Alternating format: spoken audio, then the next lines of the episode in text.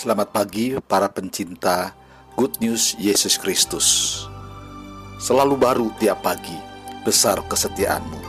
Tuhan adalah bagianku, kata jiwaku. Oleh sebab itu aku berharap kepadanya. Tuhan adalah baik bagi orang-orang yang berharap kepadanya. Bagi jiwa yang mencari dia. Adalah baik menanti dengan diam pertolongan Tuhan.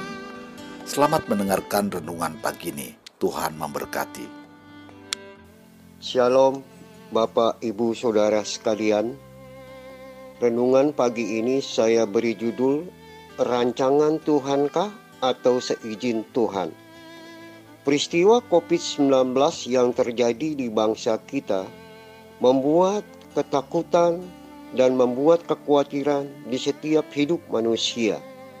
Virus corona ini dari bulan Maret sampai sekarang jumlah pasien bertambah terus dari hari ke hari. Ada sebuah pertanyaan, apakah virus corona ini rancangan Tuhan? Jawabannya tidak, Bapak Ibu Saudara sekalian. Yeremia pasal 29 ayat 11 berkata, Sebab aku ini mengetahui rancangan-rancangan apa yang ada padaku mengenai kamu, Demikianlah firman Tuhan, yaitu rancangan damai sejahtera dan bukan rancangan kecelakaan, untuk memberikan kepadamu hari depan yang penuh harapan. Kitab Yeremia pasal 29 ayat 11 sangat jelas bahwa virus corona itu bukan rancangan Tuhan. Karena Tuhan memberikan rancangan damai sejahtera, bukan kecelakaan dan hidup kita serta masa depan kita diberikan penuh harapan yang pasti. Jadi hidup kita tidak dibuat takut dan tidak dibuat khawatir. Apakah virus corona seizin Tuhan? Jawabannya iya, Bapak Ibu Saudara sekalian. Dalam Ayub pasal 1 ayat 12, maka firman Tuhan kepada iblis, Nah, segala yang dipunyainya ada dalam kuasamu.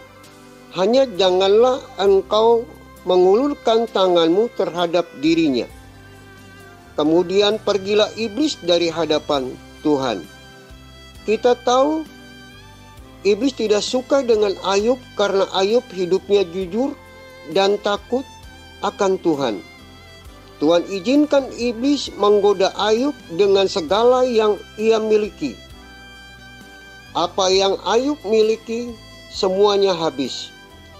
Hartanya, anak-anaknya, tiga sahabatnya, dan istrinya. Ditambah lagi sakit kanker kulit yang luar biasa. Bapak Ibu Saudara sekalian, virus corona Tuhan izinkan agar kita semuanya lebih percaya lagi kepada Dia dan mengenal Dia dengan sungguh-sungguh. Dulu kita jarang baca Alkitab, jarang berdoa. Dengan diizinkan virus corona ada, kita dibawa Tuhan untuk lebih giat lagi membaca firman Tuhan dan berdoa dengan sungguh-sungguh.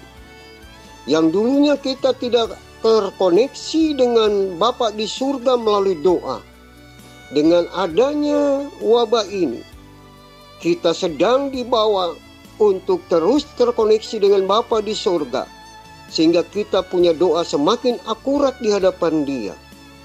Persekutuan kita yang dulunya kita bisa jumpa tatap muka, yang sekarang kita hanya bisa melalui online dan semakin giat, semakin kuat karena kita tahu kita ada kita sedang diajarkan untuk memahaminya. Jadi dengan adanya virus corona, kita mengerti siapa Yesus sebenarnya. Dia adalah sang pemilik segalanya. Jadi, maka dengan itu renungan pagi ini, biarlah kita mau memahami dengan sungguh-sungguh Yesus sebenarnya.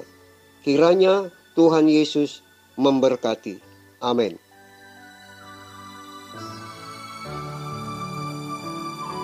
Terima kasih saudara sudah bergabung bersama keluarga besar GSA Yesus Kristus. Sampai jumpa, Tuhan memberkati.